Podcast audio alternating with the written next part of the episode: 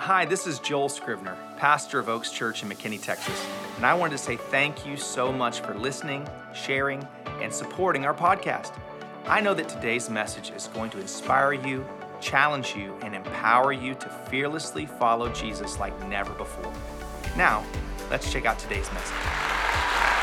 Awesome. Awesome.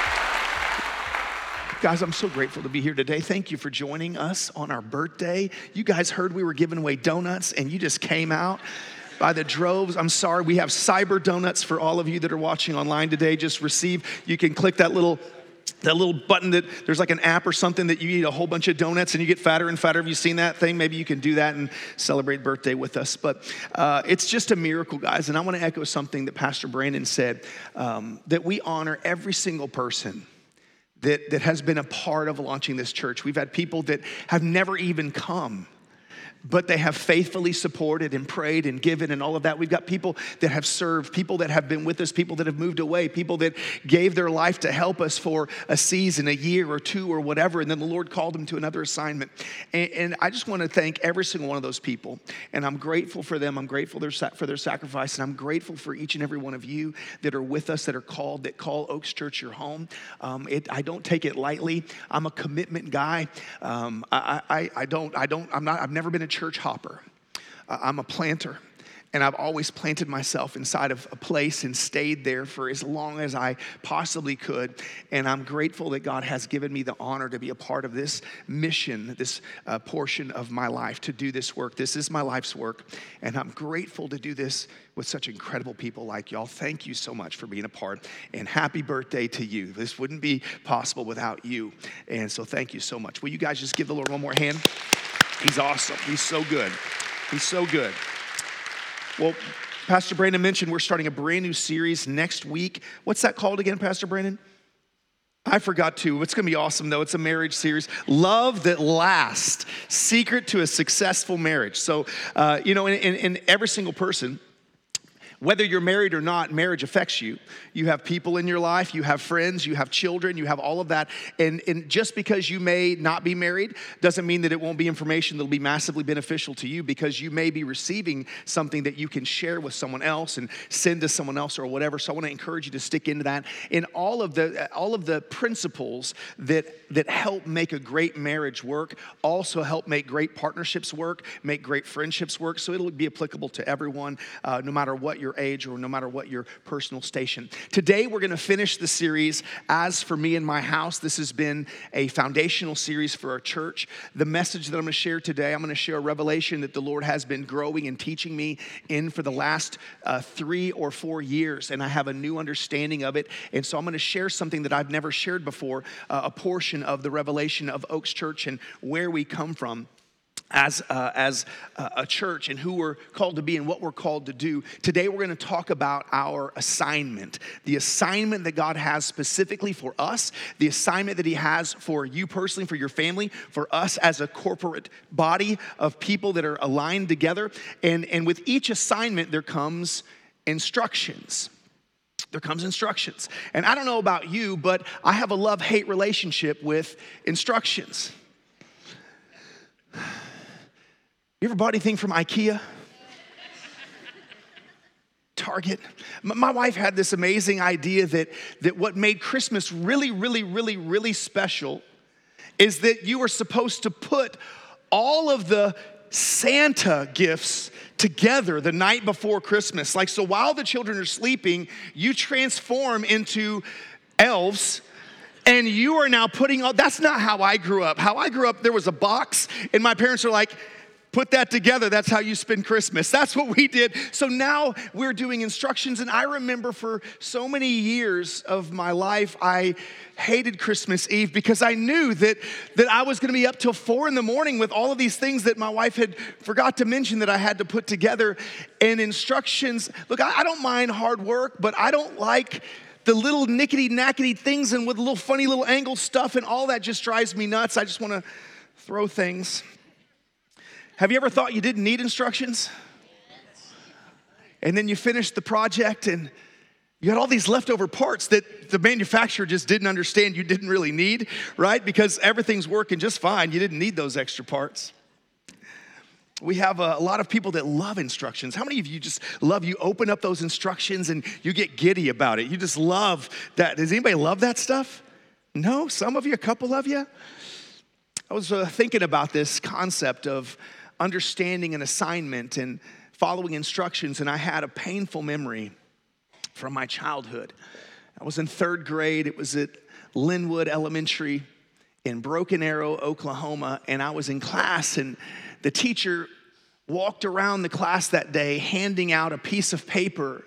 And as she handed out this little assignment, this pop quiz or test or whatever that was going to be a timed test. I, it's another thing I hate is timed tests, right? I get nervous just saying the word timed test. You know, uh, it's not something that I enjoyed doing as a kid, but she was handing these things out slowly, kind of methodically, and she was talking the whole time about the importance of reading the instructions. And she kept going over and over. Now, make sure you read every single one of these instructions. And as she's saying that, I'm looking at this paper, and the instructions were like this. It was like 12 lines of instructions. And I'm like, yeah, right. You know, it's a time, you're, you're setting the clock and you're saying go. And the first thing you want me to do is read all of these instructions before I even start. And I got through about two lines of instructions and I thought, yeah, I'm pretty sure I got this. I'm just gonna wing it. And I start on the work and I'm, and I'm working through and I'm like maybe three or four minutes in and, and, and Heather sitting next to me sets her pencil down. I hear her pencil set down. I hear her paper, paper flip over and I look and she puts her hands on the center of the desk just like this. And I'm like, what the heck? What are you, oh my God, Heather, slow down. Don't make everybody look bad. And I back down, and I'm starting to try to force my way through this, and, and I hear another pencil hit the desk. And I look over, and there's Jimmy, and he's putting his page face down and putting his hands in the center of his desk. I'm like, not Jimmy. Jimmy's not beaten. What is the, and I'm like not even a third of the way through this thing. I'm, man, now I'm scrambling. And, I, and, and then Dirty Robbie. You remember, you remember, you remember the Snoop was Snoopy, the, the, the, pig pen. I had Dirty Robbie in my third grade class. This guy, man, you ain't seen Dirty until you know Dirty Oklahoma Dirty. This kid would pop ticks on his desk. I mean, he was dirty. Pigpen ain't got nothing on Dirty Robbie. The whole underside of his desk just boogers. I mean, this guy was dirty. Dirty Robbie, pimp, pencil down, flips his paper, closes his hands. I'm like, what the heck? And time runs out. And I'm not done.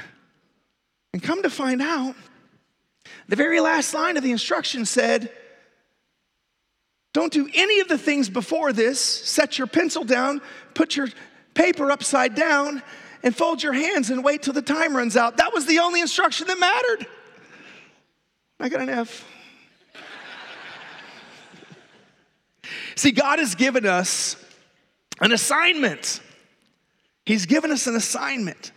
And the assignment for us as a church, uh, and the assignment for, for us as a body and, and as all believers is found inside of His Word. The Bible, your Bible, is the most important information that you consume any time, any day, all day, every day, your Bible, God's Word. There are lots of opinions out there. God's Word is the truth. And it's so important that you consume it and understand it and read it and make it a part of your daily life because if you aren't paying attention to the instructions, you're gonna make a lot of mistakes. Things will be at risk. You could potentially miss the whole thing. One of the questions that I have learned to ask anytime I'm faced with a situation or a decision or a challenge is this But what does the Bible say about this? What does God say about this? Forget Tucker Carlson or Bill O'Reilly or Anderson, forget any opinion person out there. I don't want to know about an opinion person. Sure, some of them are good folks. I want to know what the truth says about my assignment on this planet. What does the truth say about my marriage? What does the truth say about my parenting? What does the truth say about my business relationships? Well, the name of our church comes from Isaiah 61. We've talked about this for the last couple of weeks. Oaks. Oaks of Righteousness. I'm going to read this passage to you, and I'm going to show you some things today to help you understand what our assignment is, what our instructions are, and what we as the people of God are supposed to look like on this planet and in our lives. I'm going to jump into Isaiah 61, verse 3. I'll pick up right at the end of that verse. It says, And they will be called oaks of righteousness, a planting of the Lord for the display of his splendor. I'm going to say that again a planting of the Lord for the display of his splendor. Watch the things that are described here. They will rebuild, this is talking about you. This is talking about us.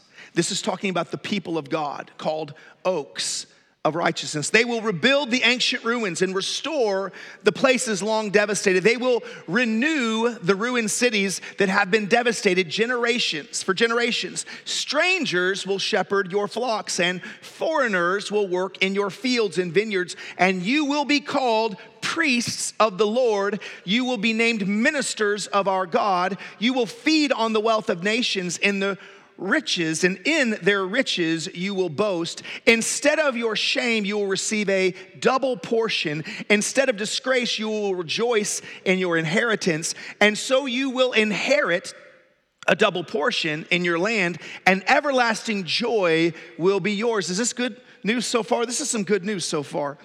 For I, the Lord, love justice. I hate robbery and wrongdoing. In my faithfulness, I will reward my people and make an everlasting covenant with them. Their descendants will be known among the nations and their offspring among the people. All who see them will acknowledge that they are people that the Lord has blessed. I delight greatly in the Lord. My soul rejoices in my God, for he has clothed me with garments of salvation and arrayed me in a robe of righteousness as a bridegroom adorns his head with like a priest and as a bride adorns herself with jewels. For as the soil makes the sprout come up and a garden causes seeds to grow, so the sovereign Lord will make righteousness and praise spring up before all nations. This is a beautiful passage. I love this passage of scripture so much. I read this passage possibly more than I read any other passage in the entire Bible because I've come to understand that this passage is the passage that Jesus stood up when he declared who he was as a minister and who he was as Messiah. This is the verse that he read to describe his ministry and how you would know that he was the Messiah. And then I began to realize that not only did it describe his ministry and his mission, but Christ is called to be our identity on this planet. Paul said, For I have died and Christ now lives in me. Christ is your identity, not your skin color, not your gender, not your hobbies, not your vocation. Those, those things are just descriptives. Those things are all temporary. None of those things matter in heaven. You understand that? Christ is your identity. That's what matters. Our nation is divided more than ever over temporary things that don't matter in heaven. We're supposed to be focused on heaven and releasing heaven into the earth and leading people toward heaven, and we're distracted by fake IDs, like skin color and gender and sexual preference and married or not married and employed or not employed or masked or unmasked or vaccinated or unvaccinated. It's all temporary, it's not eternal. And we're divided over things. Then, in the light of eternity, simply don't matter. Love is what matters. The truth is what matters.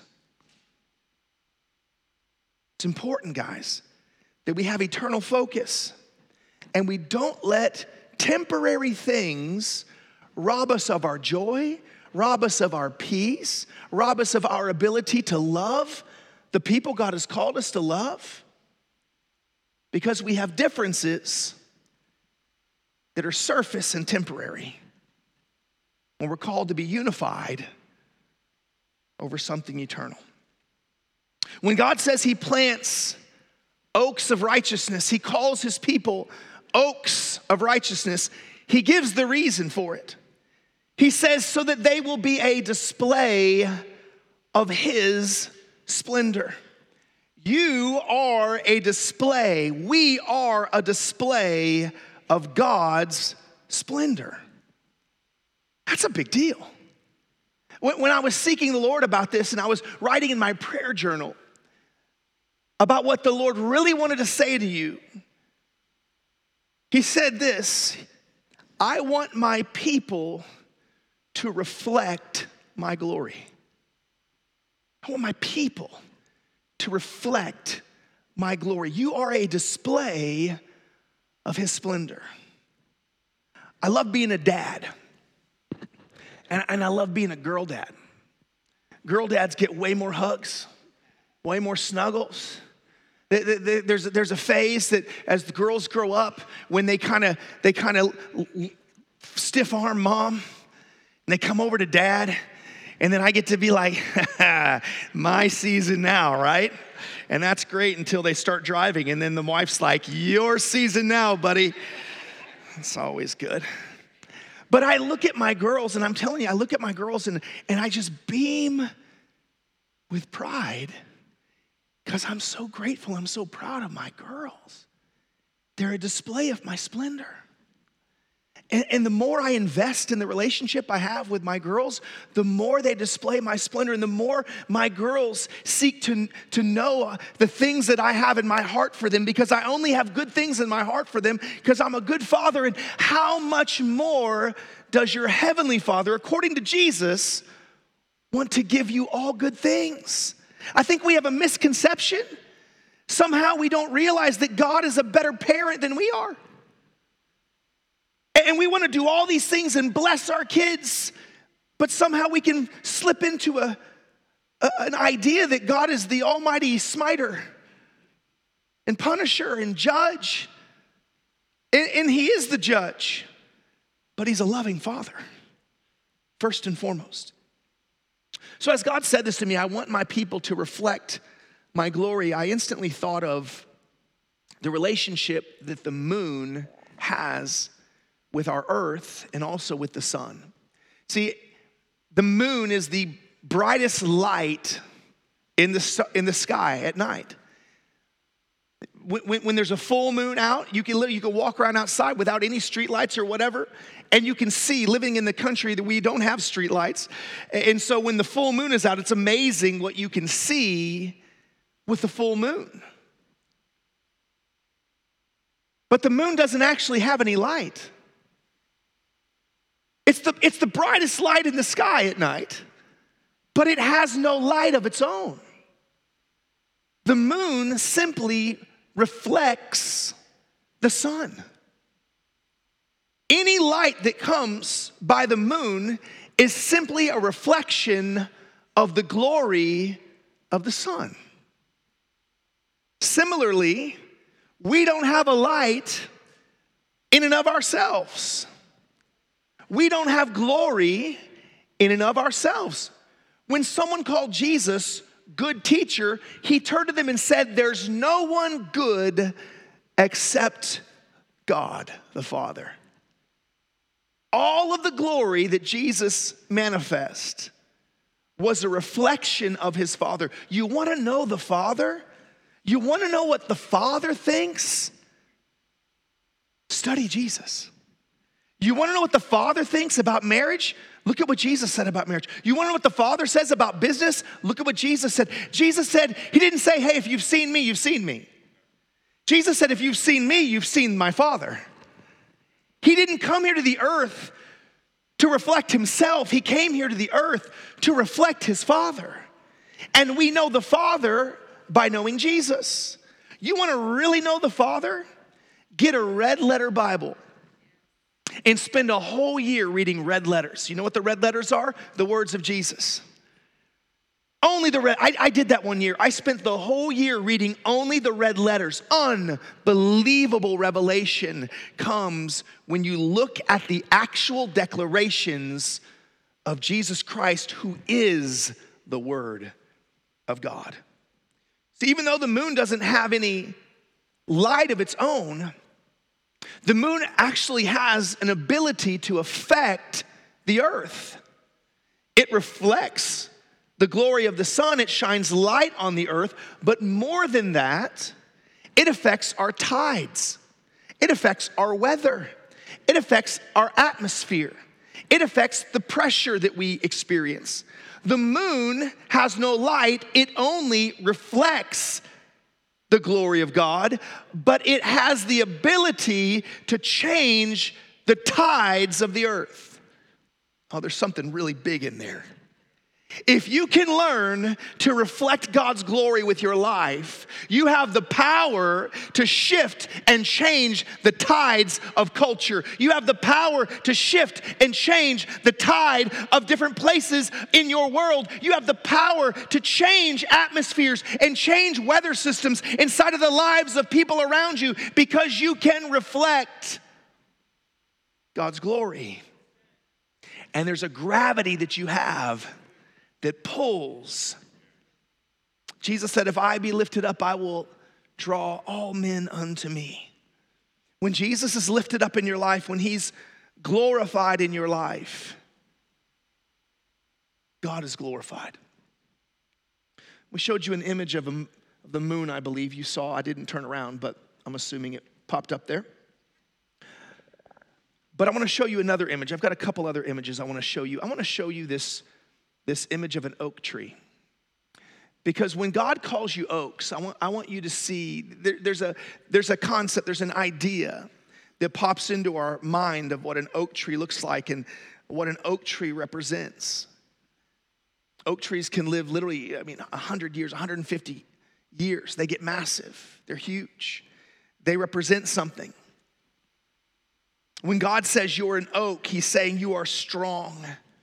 You're majestic. You're faithful. You're powerful. You're prosperous. You endure. You weather the storms. You overcome. You're prolific. You, make shade. You, you, things can be built out of your life. When he calls you an oak, he's calling you something powerful. See, the word oak in this passage, or the word in Hebrew that's used for oak, is actually the word Ayil, Ayil. It has three letters the Aleph, which is the A in the, in the Hebrew alphabet, it represents the Father, it represents the beginning. It has what's called a Yod. A Yod is, is what they describe in the alphabet. So the Ayil is the Aleph, the Yod, and Yod is like the molecule of the alphabet. It's what they call the God spark inside of the Hebrew alphabet, that every single letter, all speech, all thought, all creation starts with a Yod. The Yod literally looks like you put your pen down and started to do something and just pulled off and it's like it looks like a little comma or an apostrophe but it floats up in the, in the air. It's about creation. And then the last letter is the lamed and it the hieroglyph for the lamed is the shepherd's crook. It, it, it, it's a crook and it stands up taller than every other letter inside of the hebrew alphabet. And it's only used for oak one time in scripture and it's this passage isaiah 61 verse 3 21 times it's used for the word mighty mighty, powerful. God is calling you powerful. He's calling you mighty. He's calling you influential. He's saying that you have great structure and He wants to use you as an icon for strength in your world. Strong, majestic, faithful, powerful, prosperous. But this word, ayil, is actually used 156 other times in Scripture. The same word that we get the translation for a mighty, powerful oak is used 156 times in the Bible for a completely different thing. It's the word for a ram, a male sheep, We're going to show you an image of a, a ram, uh, one of the most majestic creatures. If you've ever seen these big horn sheep with these massive horns, have you ever seen them actually uh, in the middle of trying to show how masculine they are? And they're fighting over a female, and they kind of snort and they scratch the earth and they get close and they rear up on their heels and then they dive at each other with those big horns and they crash together with those horns. And unbelievable the power. And this is just a side side note. For example, just common knowledge, common wisdom. Um, if you if you if you're to go get in the ocean, don't wear a lot of sparkly stuff on it, because like fish like lures and things, right? And sharks might be interested. If you're ever around a ram, don't turn your back. You ever seen those videos? Shepherds out with the sheep, doing a good little thing, sweet little sheep makes a simple mistake, turns his back on the ram. The ram is all about establishing and asserting dominance. And if you turn your back on a ram, you will understand the word ram.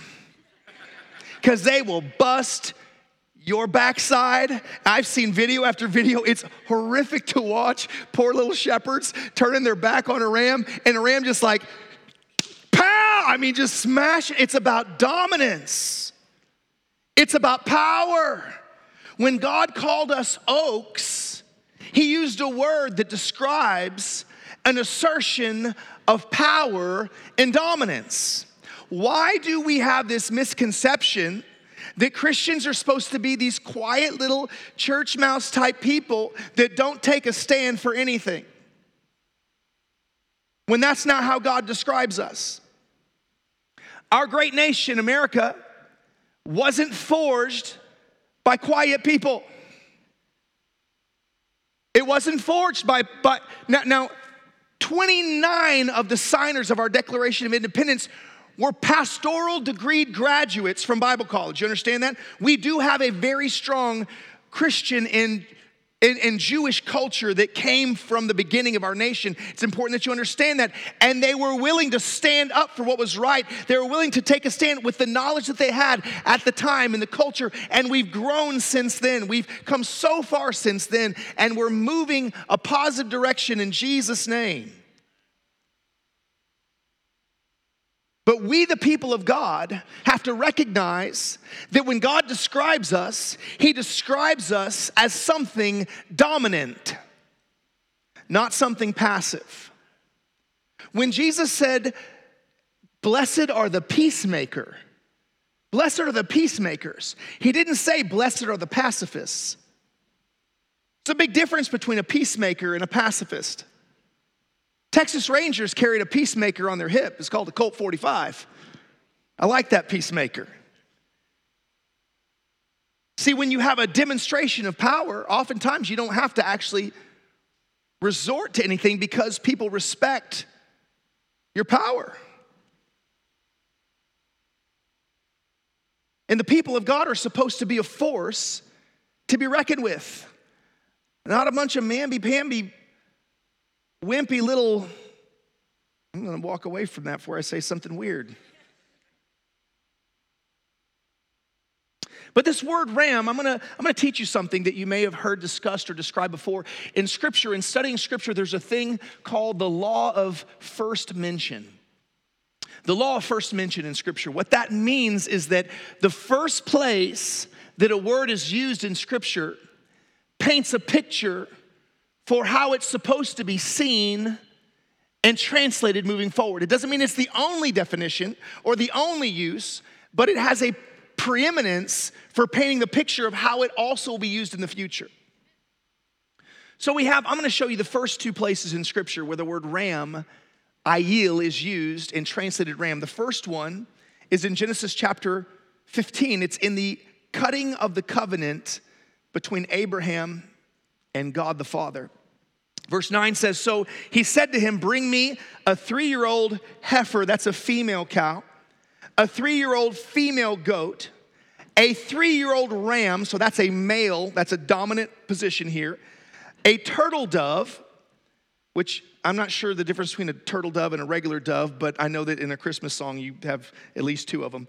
And then you have a young pigeon. So there's five specific things that were the instructions of God to bring a three year old female heifer, a, a three year old female goat, a three year old ram, a turtle dove, and a pigeon. And they were to cut them in half. Abraham was to cut those animals in half and lay them out as a display. It was a blood sacrifice, it was an offering that God was going to show up and did show up and moved his presence between the midst of these things and formed a covenant with Abraham.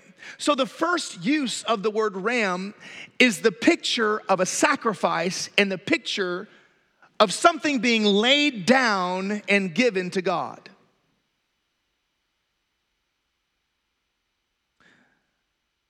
A cow in scripture represents wealth. A goat represents selfish desires. We're, called to be sheep, not goats.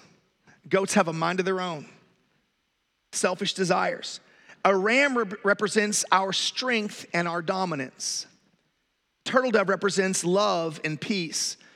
A pigeon actually represents lack, the poorest of them all.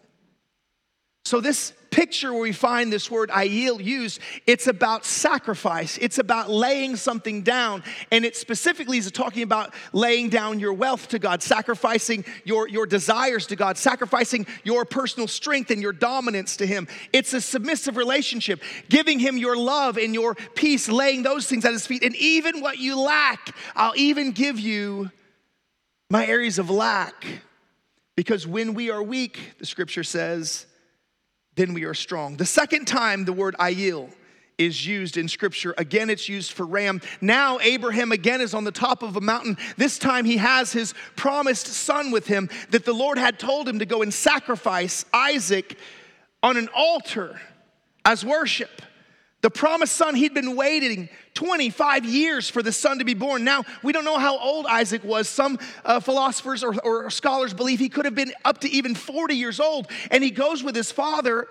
His dad has him carry the fire and the knife while Abraham carries the wood. And Isaac is walking up with two items in his hand one that will be used to kill him, and the other to consume and burn him alive. And we're up there, and he ties him up and he lays him on the altar and he raises the knife and right before he goes to kill his son, who's watching, by the way, submitting, by the way, the Lord stays his hand and says, Stop, Abraham, look.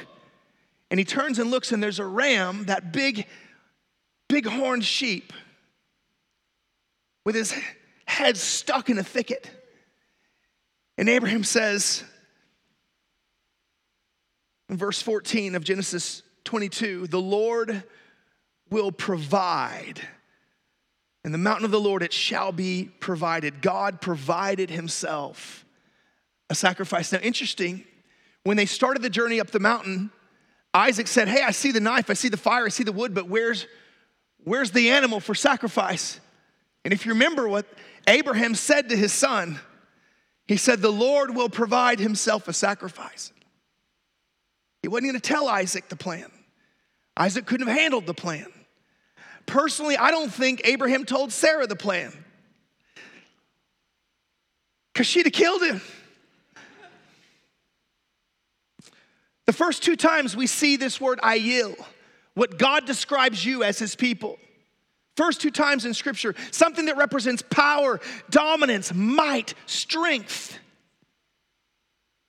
We see the picture of sacrifice. As people of Oaks Church, we're called to live a life of sacrifice. Called to live a life of sacrifice. We're called to live and be inside of a covenant relationship with the God of the universe. And the beautiful picture is this if we will sacrifice, He will provide. God doesn't have His kids sacrifice to move into a place of lack. There's no picture of lack inside of the uh, inside of the declaration of who God's people will be. There's only a, a picture of provision and blessing. God's desire is to bless you. His desire is to advance you, His desire is to move you forward. Why? Because you reflect His glory. And, and when He blesses you, it makes Him look good. When He increases you, it makes Him look good.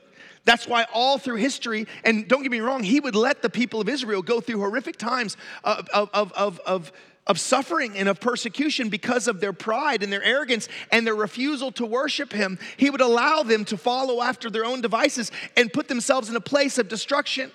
But he would never leave them there because his intent and his desire was to promote and to elevate. When we sacrifice, he provides. The Lord will provide himself a sacrifice. I want you to come back to the scripture with me as I finish, I'll read it one more time because I want you to recognize we're oaks of righteousness, powerful, mighty, strong, dominant, a planting of the Lord for his display of his splendor. We're called to glorify him, to reflect his glory. But look at what he says. In verse 4, he says, They will rebuild ancient ruins, restore places long devastated, and they will renew the ruined cities that have been devastated for generations. Three specific things that you, as mighty oaks of righteousness, are called to do. We are called to rebuild, restore, and renew. Everywhere you go, rebuild, restore, and renew. Rebuild, restore, and renew. Relationships, rebuild, restore, and renew. Broken places in people's lives, rebuild, restore, and renew. Your number one mandate after or actually a description and instruction of how you can reflect his glory, how you can look like him in the earth, is you are a person that rebuilds, restores, and renews. Everywhere you go, people know that is a peacemaker, not a pacifist, but they are here to rebuild, they're here to edify. The word of God, it says, is for edification, exhortation, and comfort. Rebuild, restore, renew, to build up, to restore, to bring things back to their former place place to renew, to make things new. That's what we're called to do. Look at he continues. He says, Strangers will shepherd your flock, and foreigners will work your fields and vineyards. What does that mean? That means you're supposed to be owners. That means you're supposed to have territory. That means you're supposed to not just be employees, but you're supposed to be entrepreneurs and business people and movers and shakers and people that have influence. That's why we have an Oaks Business Network uh, that we're starting here because we want to see your businesses thrive and prosper. Why? Because you're called to reflect His glory. You reflect His glory in how you do business. The Bible says, whatever you do, do it as unto the Lord. Your work is your worship. Do you know that? Well, Joel, I'm just a plumber. Plumb for Jesus, baby. And look, don't put that fish on your card unless you're a good plumber. Don't, don't, I'm just saying. That's why I don't have a fish or any kind of anything on the back of my vehicle because when I drive, I don't drive like Jesus would drive. That's one of the number one things I'm working on, more like the devil, speed demon. Whatever you do, you glorify him with it. You're a student, you're in middle school, high school, college, graduate school. Your education is part of your worship. Your study habits are how you glorify God. The way you treat your teachers, the way you treat people of authority, the way you interact with your boss at work or with your employees, you represent God. You reflect His glory. It's not just about you and your personality and who you think you might be and what you think you might need to stand for. You represent Him. You reflect His glory. And how you carry yourself matters. Look at the next thing. And they will be called priests of the Lord, and you will be named ministers of our God. Guess what? That's all of you. You should be known at your work. You should be known in your circles. You should be known as someone that is a priest and a minister for God. Doesn't matter what your vocation is, there is no separation.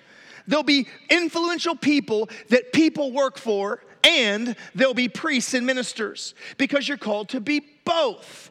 You have influence in the business world so that you can have influence for the kingdom. Doesn't mean you have to be uh, uh, obnoxious about it. In fact, I would encourage you to find the appropriate light to shine in each specific situation. because there are certain people that can't hi- handle if you're too blinding. We're called to be salt and light, but you can put too much salt on a dish and ruin it. And we've got to recognize that the appropriate amount of salt and the appropriate amount of light is different for every relationship. And if you're full tilt all the time, if I had a dollar for every time in my life my wife has said, Babe, I'm right here. You don't have to talk so loud. I'm just intense. I can't help it. When I take personality tests, it's like 98, 90. I'm off the charts with my intensity. Just me. But I have to learn if I want to have a happy marriage, I have to temper my intensity because she can't handle all this. oh.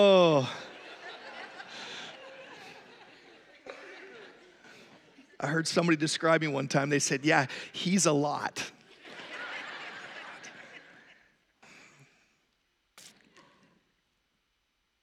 Watch this. You will feed on the wealth of nations, and in their riches you will boast.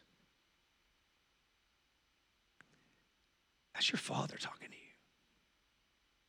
That's your father talking to you. That's what your father desires for you. Your father doesn't desire this idea that God wants you to be poor. What kind of parent are you? What kind of parent did you have that you think you would want your kid to be poor? I'm not trying to go name it and claim it and say everybody's called to be millionaire. I'm not saying any of that. But he says you'd feed it on the wealth of nations, and in their riches you would boast. Instead of shame, you receive a double portion. Instead of disgrace, you get, you get to rejoice in an inheritance. You get a double portion in land, and everlasting joy will be yours. That's what your father says about you. He's a more than enough God. He wants you to reflect his glory. He wants you to be a leader of industry. He wants you to have a reputation as someone that, that reflects him and ministers for him and is excellent in your business. You can meet needs because you're so blessed. It's about overflow, it's not about hoarding.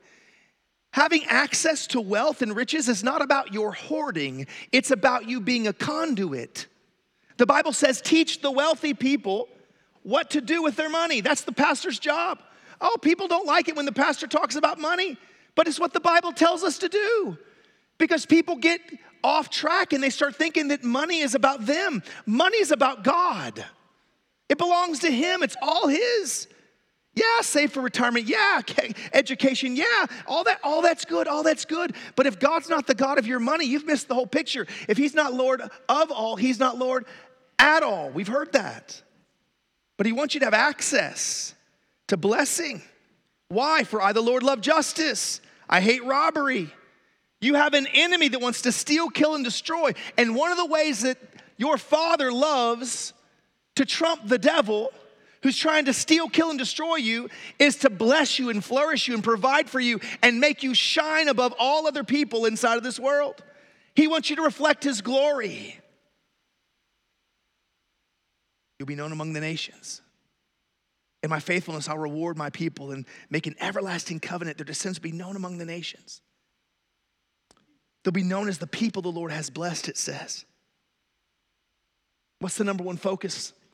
See, it shifts all of a sudden, and instead of God declaring over, all of a sudden, the last verse, it shifts to what the church says, what these oaks begin to say.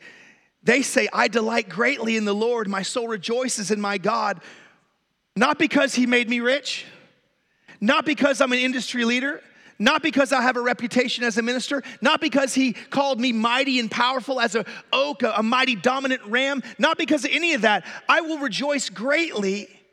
My soul will rejoice, for he's clothed me with garments of salvation and arrayed me in a robe of righteousness. That's what we boast in. All the rest of it's just gravy. It's just, it's just perks. Perks, benefits package. It's not the point. The point is your salvation. The point is your salvation. Clothes you in robes of righteousness, garments of salvation. Can I tell you what my birthday wish is for Oaks Church? Oaks Church is.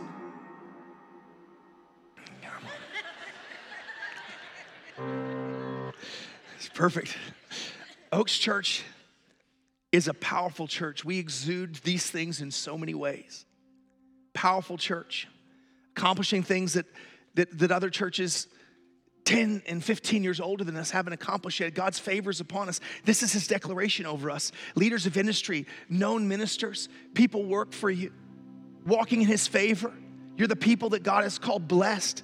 Your, your descendants are, are, have a reputation. God, God has done these things in us.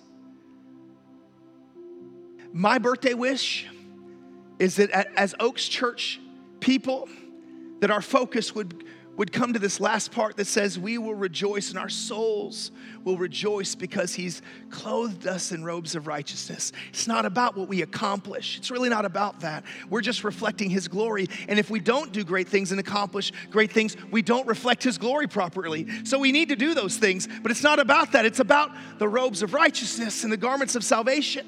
My, my wish, my birthday wish for Oaks Church is that this would become a church that's so obsessed with seeing people come to Jesus. It's all they could think about. It's so obsessed with reflecting the glory of God and leading people to Jesus. So obsessed, so caught up, so so just enraptured in the idea of who they could affect to draw them into the kingdom because it's not about our glory, it's about his glory. It's about about our kingdom. It's about his kingdom. I want to see Oaks Church be the place where hundreds of people are getting saved every single year. We can't we service after service after service after service, not so that we can become bigger, so that we can receive receive more people into the family of God. This has to become about something bigger than us and going and getting a good word and hearing a great worship set. It's got to become something that it's all about who do we know in our lives that needs Jesus? How are we reflecting God's glory? And who are we influencing? Our elevation, God wants to elevate you. Our elevation glorifies the Father. If you be lifted up, you can draw more people unto Him. you just to take a moment. In fact, I'm just going to ask you to close your eyes for a second as I prepare to close. I want you just to think and be honest with yourself for a minute. Is there a are there areas in your life that currently don't reflect his glory very well? Maybe an attitude, maybe a habit, maybe a poor patterns of performance. Maybe it's your priorities. There's, is there an area that needs to shift? Because again, the picture, the picture that he declares over us when he calls us oaks of righteousness. It's, it's the picture of this powerful oak, it's also the picture of that powerful, dominant ram. But it's also the picture of sacrifice. There's sacrifice. Is there a sacrifice in your life that you need to make for God? Is there a sacrifice in your life that you need to make? Is there something you need to lay at the altar? There's something that you need to give to Him? Is there something you need to dedicate to Him? Is there something else in your life that has been taking the place of your priority and, and has been stealing His worship? Has, has money been a God in your life that you've worshiped? Has a relationship been a God in your life? Has accomplishment been a God in your life that you've worshiped? Has have your children been a God in your life that you've worshiped? Is there something that you've prioritized? Just like Abraham had to take that gift, that promise. Could be something good, could be something amazing from him, but is there something that you prioritized that was from God originally, but it's has the potential to elevate itself and become an idol? Is there something that God's asking you to sacrifice? Just as you sit there and have a moment with the Father. And whatever that thing is the Lord's showing you, just to yourself under your own breath, just tell Him that you're giving that to Him. You're laying that down to Him. You're sacrificing that for Him. He, he, he, may, he may show you that there's a relationship you're supposed to go try to heal. He may show you there's a relationship you have to sever. He may show you there's something that you need to release to Him and just let Him have it. You've been trying to accomplish. He may, he may show you that there's something He wants you to give. Could be an object, could be your tithe. However, He shows you to respond, this is between you and Him. Obey Him. Obey Him. And one more thing. One more thing. This is the most important part. It's possible that you could be here today and here to celebrate a great service and getting ready to go have a great lunch somewhere or something. But if you're really honest with yourself, you don't know if you're right with God or not. You don't know that you would go to heaven if you died today. You don't know if He's really the Lord of your life. And if that's the case, I want to give you the opportunity. Don't leave this room today. Don't leave this place today. Don't turn off this podcast. Don't, don't turn off this video stream without praying this prayer, without making this decision, because you're not promised tomorrow. We have no idea what tomorrow holds. Don't miss the opportunity for salvation. If you need Jesus, if you need to make Jesus the Lord of your life today, could be that you've done it before, but you've walked away, you've been off on your own path. If you need to get right with God today, this is your moment right here. Just where you sit, just say yes right now. Say yes to Jesus. And then join us as we pray. We're all gonna pray across this room. Join us as we pray. Say this say, Father, thank you for your goodness, your mercy, your love. Today, I give my life to you. I put my faith in Jesus. I believe He died for my sins and He rose from the dead for my victory, for my salvation. I declare that He is my Lord. I give my life to Him. And I ask you to save me today. Holy Spirit, Come into my life. Fill me with your goodness. Fill me with your power so that I can reflect your glory. In Jesus' name, amen. Amen. Amen. Amen. Hey, if you prayed that prayer, God did a miracle in your life. The Bible says that when you declare and profess your faith in Him, whoever calls upon the name of the Lord will be saved. If you prayed that prayer and you meant it in your heart, a miracle just happened, and you are what the Bible calls, what Jesus calls, born again. And I want to give you the opportunity to acknowledge that decision, and this is very important. Very important to acknowledge the decision, and here's why. When you acknowledge Jesus publicly, the Bible says that He acknowledges you in front of the Father in heaven. Jesus sits at the right hand of the Father. The Holy Spirit comes and lives in your heart. But when you acknowledge Jesus publicly, Jesus said, I will acknowledge you in front of my Father. So if you prayed that prayer and made a real decision for God today, don't be embarrassed about it, be bold about it. And, and I'm just gonna give you an opportunity. We count to three in just a second and ask you to raise your hand. That's all I'm gonna do. Just ask you to raise your hand. And I'm gonna ask you to be so bold that you don't care what anybody else thinks, because this is about what Jesus thinks. And this is the warmest environment you're ever gonna find to celebrate that kind of a wonderful decision. So if you know you gave your life to Jesus today, you gave your life to Him for the first time, or you came back to Him today, when I count to three, be the boldest person in the room. Stick your hand straight up in the air. Ready? One. Come on, don't miss out. Ready? Two. Three. Go. I gave myself to God today. There you go. God bless you. God bless you. God bless you. God bless you over there. Anybody else? I gave myself to God today. Right there. God bless you. That's awesome. That's awesome. Come on, give the Lord a hand. Give the Lord a hand. That's amazing. That's amazing. We hope this message has blessed your life.